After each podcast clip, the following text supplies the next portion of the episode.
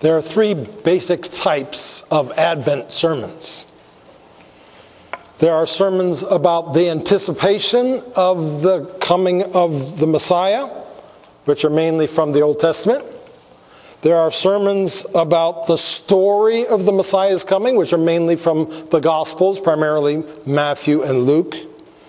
And then there are sermons about the significance of the Messiah's coming, which derive mainly from the epistles. Well, the last two years, 2019 and 20, I preached on Matthew's nativity and Luke's nativity. So that base has been covered. This year, therefore, I'm going to go and talk about the anticipation of the Messiah's coming in the Old Testament, and we're going to spend four weeks in Psalm 2. Psalm 2 is one of the clearest and most powerful of the messianic psalms. Psalms that point forward to the Messiah. It's also one of the most quoted passages of the Old Testament in the New Testament. And it is the foundation and the starting point of many important biblical themes. It seems to have been written by David. I won't go into details of why we think that. I, it's in the notes if you'd like to reference that on another occasion to, uh, for that. But we believe it was written by David. Also, Psalm 2, 1 through 3, which is the part that we're going to be focused on. We're going to take a little chunk each week, and this morning, one, verses 1 through 3. This is especially helpful in helping us to understand the world that we live in and why the world is the way it is. You know, it's easy to be sad about the world and frustrated with the state of the world, but it's that way for a reason. Actually, for many reasons. And God has told us about many of those reasons.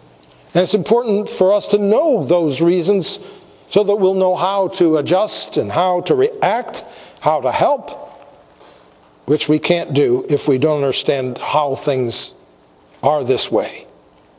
So, each week I'm going to read the entire psalm. It's only 12 verses long, but we'll, again, we'll be focusing on this morning just the first three verses. Why do the nations rage and the peoples plot in vain? The kings of the earth set themselves, and the rulers take counsel together against the Lord and against his anointed, saying, Let us burst their bonds apart and cast away their cords from us. He who sits in the heavens laughs. The Lord holds them in derision. Then he will speak to them in his wrath and terrify them in his fury, saying, As for me, I have set my king on Zion, my holy hill. I will tell of the decree. The Lord said to me, You are my son. Today I have begotten you. Ask of me, and I will make the nations your heritage, and the ends of the earth your possession. You shall break them with a rod of iron, and dash them in pieces like a potter's vessel. Now, therefore, O kings, be wise. Be warned, O rulers of the earth. Serve the Lord with fear and rejoice with trembling. Kiss the Son, lest he be angry, and you perish in the way, for his wrath is quickly kindled. Blessed are all who take refuge in him. So, in the first three verses here, there are five things that I'd like to bring out to us Number one, the peoples of the earth are enraged against God. Number two, the people of the earth perceive God's authority and law as bondage. Third, the people of the earth work together to plot how to escape from God's authority and law.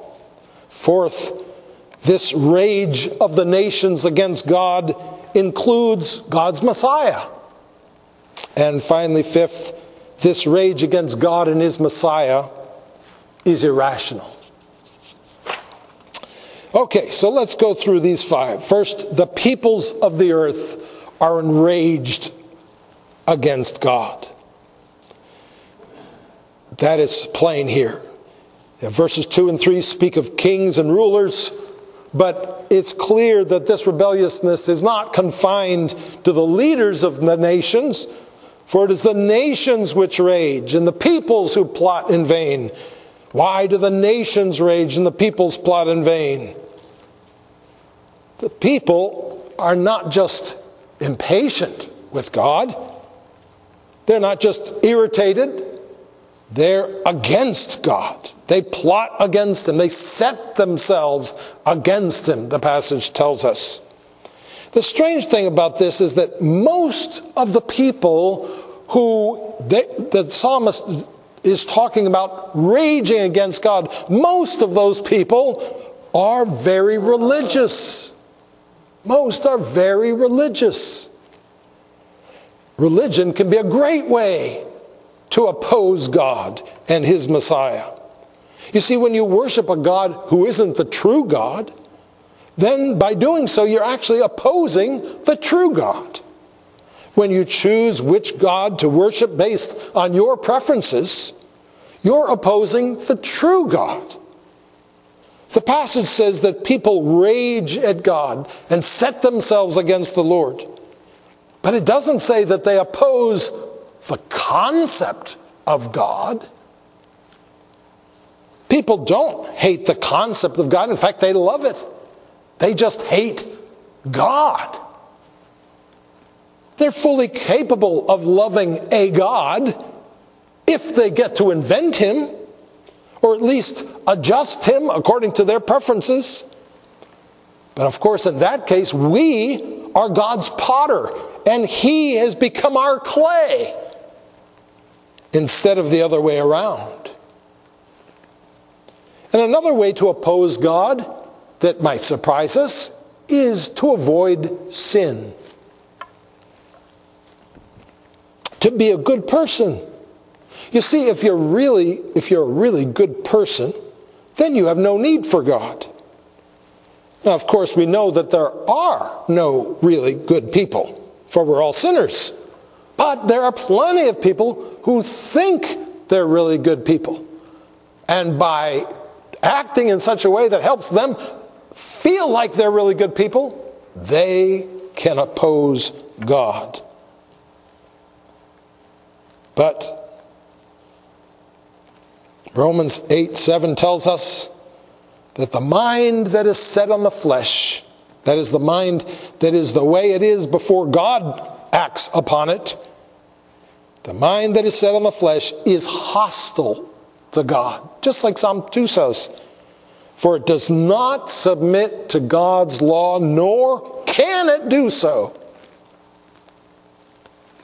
The second point is that the people of the earth perceive God's authority and law as bondage. You can see this. Why do the nations rage and the peoples plot in vain? The kings of the earth set themselves and the rulers take counsel together against the Lord and against its anointed, saying, Let us burst their bonds apart and cast away their cords from us. This is why they're angry. They feel like they've, they're tied up, they feel like they're in bonds. People don't experience their rebellion as rebellion, usually, but they experience it actually as a desire for liberty. They find God constraining. They don't want Him to forbid them to do something or command them to do something else. It makes them feel boxed in. So people feel tied down and are eager to escape. I am my own. I want to get rid of this yoke. In their minds, they're not doing something evil, they're escaping a tyrant. The God whose yoke is easy is perceived as a tyrant and God's cords of kindness, which is a quote from Hosea 11:4, God's cords of kindness are perceived as cords of bondage. And his bands of love are the shackles of slavery in their perception. It reminds us of Satan in the garden, who convinces Adam and Eve that the one who has generously given them all things to enjoy, except for the fruit of one tree, is actually a cruel tyrant who is depriving them. But of course, we know Satan is the true tyrant here. In our society, or Satan through our society, would have us believe that true happiness comes from personal freedom. In other words, true happiness is when you do what you want to do, not what someone else wants you to do. We want to make up our own rules. We don't want to be told who to sleep with. We don't want to be assigned a gender. We want to decide who we are and why we're here. We want to decide who to worship or not worship anyone at all. It's like Jeremiah 2:20 where God says to his people Israel, "Long ago I broke your yoke and burst your bonds. I set you free, but you said, I will not serve." Yes, on every high hill and under every green tree you bowed down like a whore. He freed them, but they perceived it as bondage. They wanted to do what they wanted to do. The third principle the people of the earth work together to plot how to escape from God's authority and law. You see this, verse 1 the peoples plot in vain. Verse 2 the rulers take counsel together against the Lord and against his anointed. This is a team effort, a conspiracy. They are strategizing together, hatching a plan of how to escape from the authority of God. They're not content just to take a stand against God individually. There's a social side to this rebellion. Like it says in Romans 1:32, though they know God's righteous decree that those who do such things deserve to die, they not only do them, but give approval to others who practice them. So they're in this together, they're cheering one another on. They're working together in this rebellion. People who usually don't get along in other circumstances suddenly are united together by their common rage against God. As Luke 23 12 tells us about the day that Jesus was crucified, it says, Herod and Pilate became friends with each other that very day. For before this, they had been at enmity with each other. But now they had a common enemy, and that brought them together. Now they were friends. We see here the, the human ingenuity, the massive human effort, and the co- cooperation with others, which goes into this human project of conspiring against God, constructing arguments that justify people's rebellion of God and their rejection of Him. People devote everything to this cause, anything to justify their rebellion. Science is a wonderful thing until it gets used to raise arguments against the truth of God. History is a wonderful thing until it gets used to undermine the truth of God. You think the theory of evolution was a result of a pure objective scientific exploration? Of course not. The problem is there isn't one person on earth who doesn't have a vested interest when it comes to the question of God's existence and God's nature and God's law. So, when a few historians say Jesus Christ probably never existed, it sounds impressive. It sounds like that this is the result of a great amount of scholarly historical study, but the fact is they can't be trusted because they have a vested interest And they, just like all of us, they don't keep their personal interests and convictions apart from their study. When scholars say, Paul didn't write these epistles, or these miracles clearly never happened, we have to take this with a grain of salt because, once again, there's a vested interest. You see, all these things are part of a giant conspiracy to suppress the knowledge of God in order to be able to rebel against Him without being plagued by feelings of shame and guilt. The fourth principle the, this rage of the nations against God includes God's Messiah. This rage of the nations against God includes God's Messiah. Though this psalm talks more about the Messiah than virtually any other psalm, it doesn't actually say much about him in the first three verses. It just mentions him in verse 3. The kings of the earth set themselves, and the rulers take counsel against together against the Lord and against his anointed. Now, I sorry, that's verse 2, and I misread that. That's verse 2. So, when, they, when the psalmist here refers to his anointed, that, in the, that is the Hebrew word Messiah. The anointed is the translation of it, Messiah is the transliteration of it. And the Greek word for that is Christ, Christos. So those three all mean the same thing.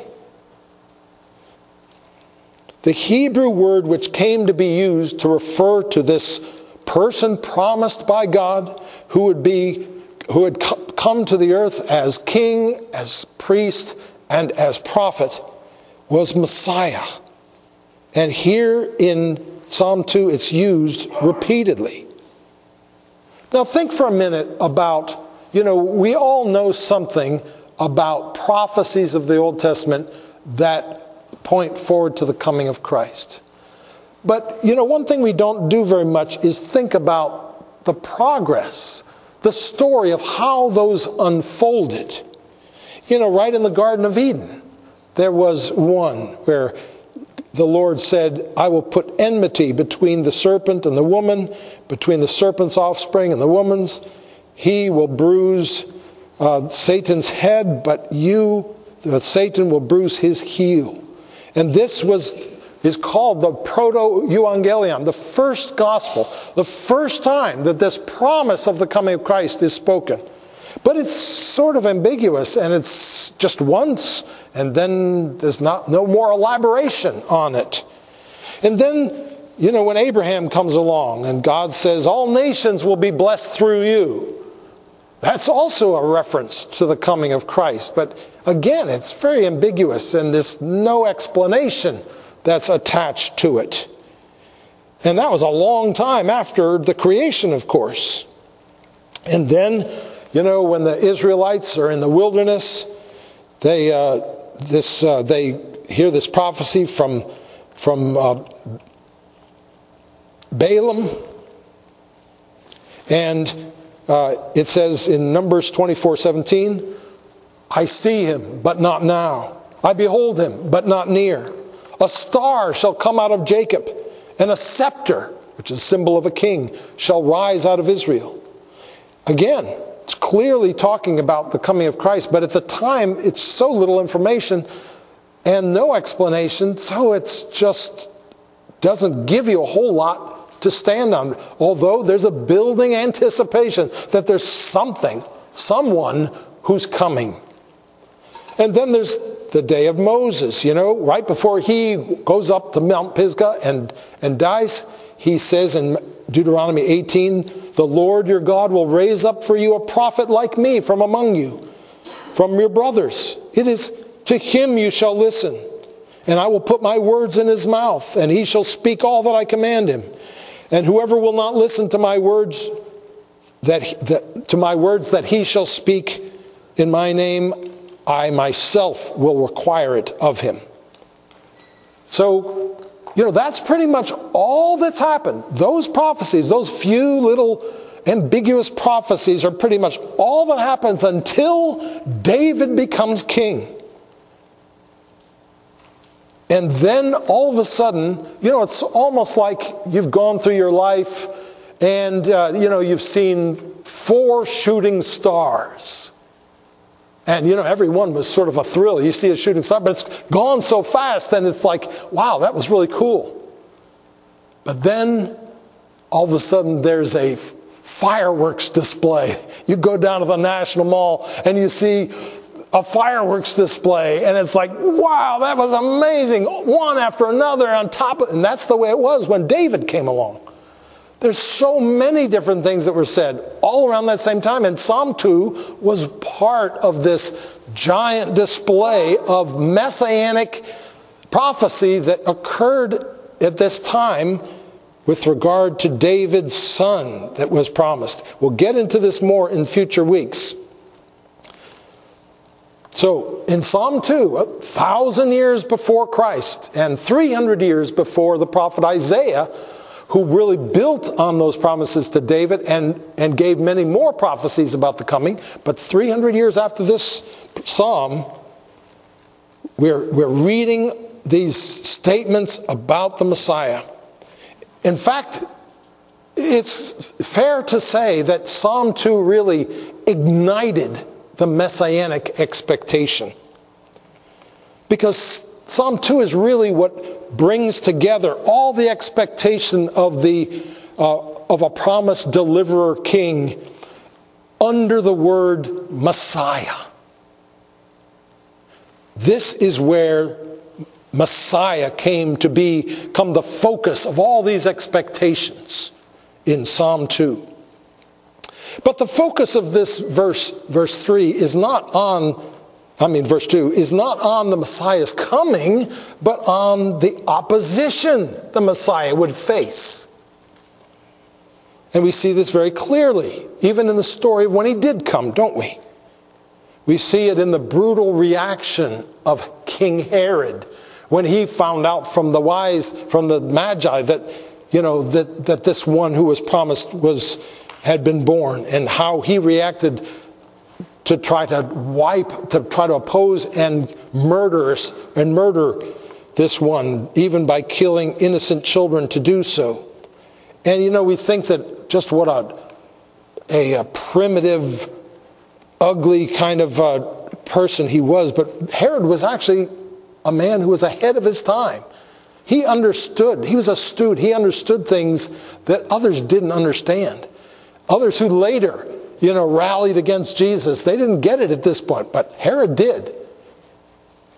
And then later, after the crucifixion, in Acts chapter 4, where Peter and John are explaining the crucifixion of Jesus, lo and behold, what do they use to, uh, to ex, ex, explain the crucifixion, they use the first three verses of Psalm 2, the very verses we've just read this morning. Listen to it. Sovereign Lord who made the heaven, this is verse 24 to 28 of Acts 4. Sovereign Lord who made the heaven and the earth and the sea and everything in them, who through the mouth of our father David, your servant, said by the Holy Spirit, why did the nations rage and the peoples plot in vain? The kings of the earth set themselves, and the rulers gathered together against the Lord and against his anointed. For truly, now he's quoted Psalm 2, and now he's elaborating, he's applying, he's explaining the quote of Psalm 2. He says, For truly in this city there were gathered together against your holy servant Jesus whom you anointed, referring to the anointing in, it was referred to in Psalm 2, whom you anointed, both Herod and Pontius Pilate, along with the Gentiles and the peoples of Israel, to do whatever your hand and your plan had predestined to take place. So this psalm is not only about the Messiah, it's about what happened at the cross. But again, Why would they oppose the, the Messiah? Why would they oppose this anointed one? The very one God sends for healing and for deliverance. Why would there be such a reaction as this that's anticipated in Psalm 2 and, and, uh, and we see manifested in the actual story? Well, the, the Psalm 2 begins Why do the nations rage and the peoples plot in vain? Well, this why that begins verse 1 is really like an umbrella that covers all three of these verses. All of them are asking the why question. One translator actually uh, puts the why at the beginning of each of the verses. Why do the nations rage and the peoples plot in vain? Why do the kings of the earth set themselves? Why do the rulers take counsel together, etc., etc.? So, what's the significance of this why? Why does the psalm begin with a why? Why is this question asked? Well, the why is the author's astonishment at the senseless rejection of God's rule and God's ruler, the Messiah. Why would they do this? He's feeling. It doesn't make sense. The fact that we, the fact is, we desperately need a king. We need a wise, gracious, compassionate, intelligent, powerful king who is impervious to corruption. You know, great literature often has contained stories of a wise and a good king under whose reign the people prosper. And that's very strange in light of the fact that almost every king that comes along is oppressive and corrupt. And yet there's this hunger for a king that does it right, that doesn't just live to f- fill his own pockets, but serves the people in wisdom and goodness. The rebellion of man. You know, when, when, the, act, when an actual king shows up who is wise and benevolent and compassionate and powerful and impervious to corruption. What happened? He was rejected. And more than rejected, he was crucified. This rebellion that we're talking about is not because there's some deficiency in the king. It's a problem with how people see things. We have a good king, a perfect king, but we hate this king. So, what's our beef with God? What bothers us about him? Why is he so hated? Well, first of all, he insists on being God which is what you'd expect, right? He is God. He tell, and second of all, he tells us what to do. He forbids us from doing things he knows will harm us. What a terrible thing.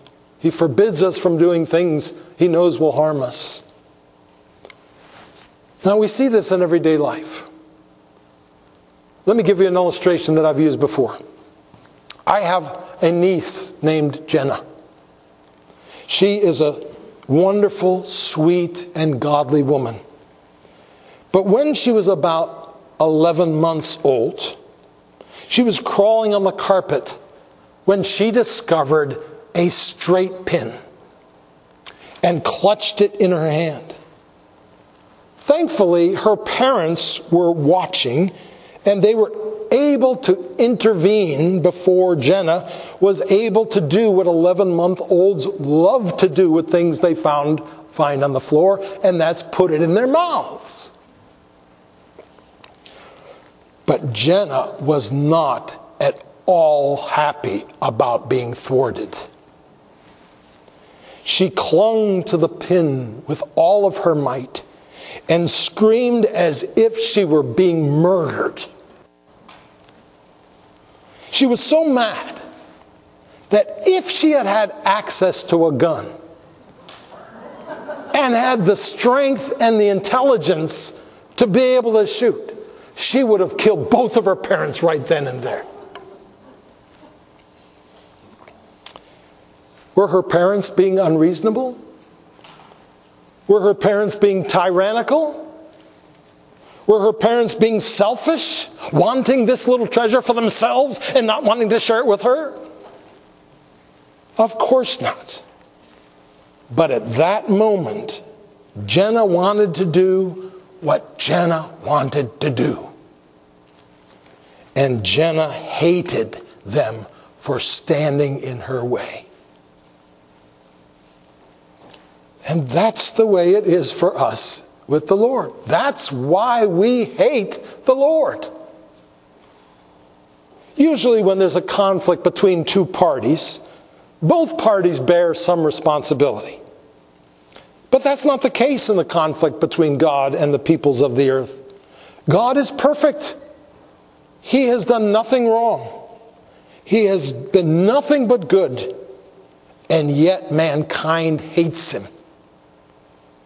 Now, we understand why people would rebel against a tyrant. Even most Christians who believe in honoring the emperor as the New Testament commands us agree that there's a time to revolt against tyrants. Most Christians, for instance, celebrate Dietrich Bonhoeffer, the pastor in Germany who actually plotted to assassinate Adolf Hitler.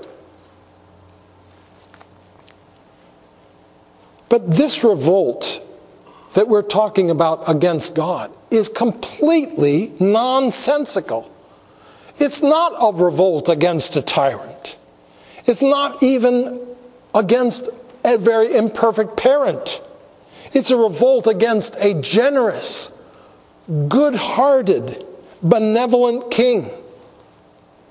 He came healing the sick, freeing people from demon possession making people, making blind people able to see, lame people able to walk, condemning oppression, even raising dead people back to life.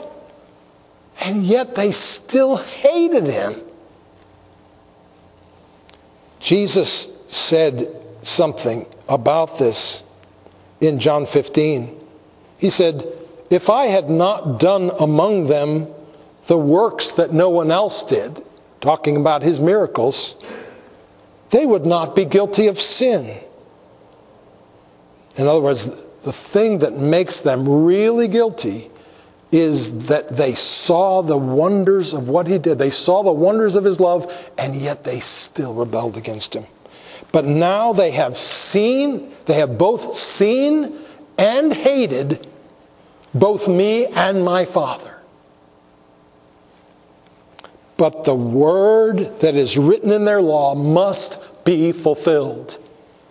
They hated me without a cause. It's irrational. It doesn't make sense. And, brothers and sisters, this is us. There's something wrong with us. There's something twisted in our hearts as human beings we get it all wrong. This is way beyond lostness. This is way beyond sickness. It's not just doing bad things. We stand against the Lord and against His Messiah. We hate the very thing we ought to love. We're offered to drink from the fountain of living waters but instead we drink from the raw sewage in the ditch. In my heart, there is a treason, one that poisons all my love, as we sing to the words of Eric Grover. We don't like someone else telling us what to do. We want to be our own God. That's what sinfulness is at its root. That's where it begins. But you know what's amazing in light of all this? God's grace is amazing in light of this. John 6, 3.16 is amazing in light of this. God so loved the world that he gave his only son so that whoever believes in him should not perish but have eternal life. That's amazing. Romans 5 8 is amazing in light of this, or 510. While we were his enemies, we were reconciled to God by the death of his son. That's amazing in light of who we are. God loved us when we were defiant rebels. And he sent us his Messiah to be born as a human baby to live a perfect life of love, and then to die the death of a criminal in our place. You know, that's what rebels deserve, you know. They deserve to be crucified in shame and disgrace. But instead of crucifying us, the Messiah let us crucify him instead in our place. He is so good. He is so kind. Let us pray. Lord Jesus, forgive us that we don't love you as you deserve to be loved.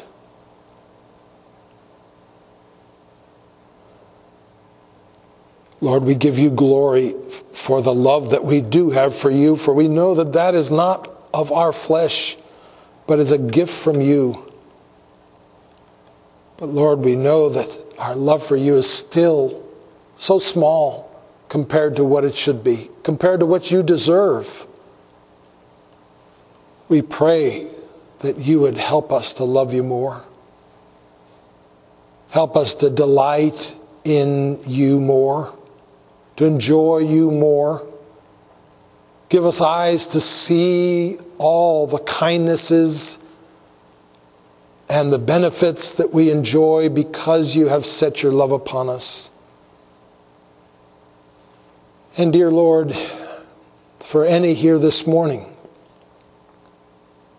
who really don't love you, who may pretend to love you or may even think that they love you, but don't. We pray that you would be at work in them, that you would open their eyes to their own hardness of heart toward you, their own enmity toward you.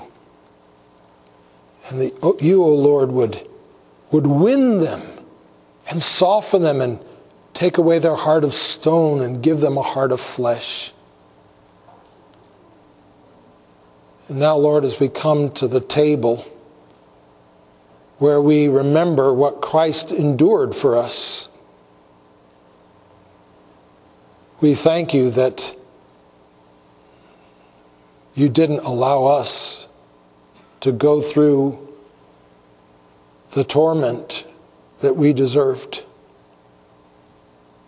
But you rescued us by experiencing the torment of the cross Please, O oh Lord, help us to cherish these precious gifts which symbolize your love and your sacrifice. We pray in Jesus' name. Amen.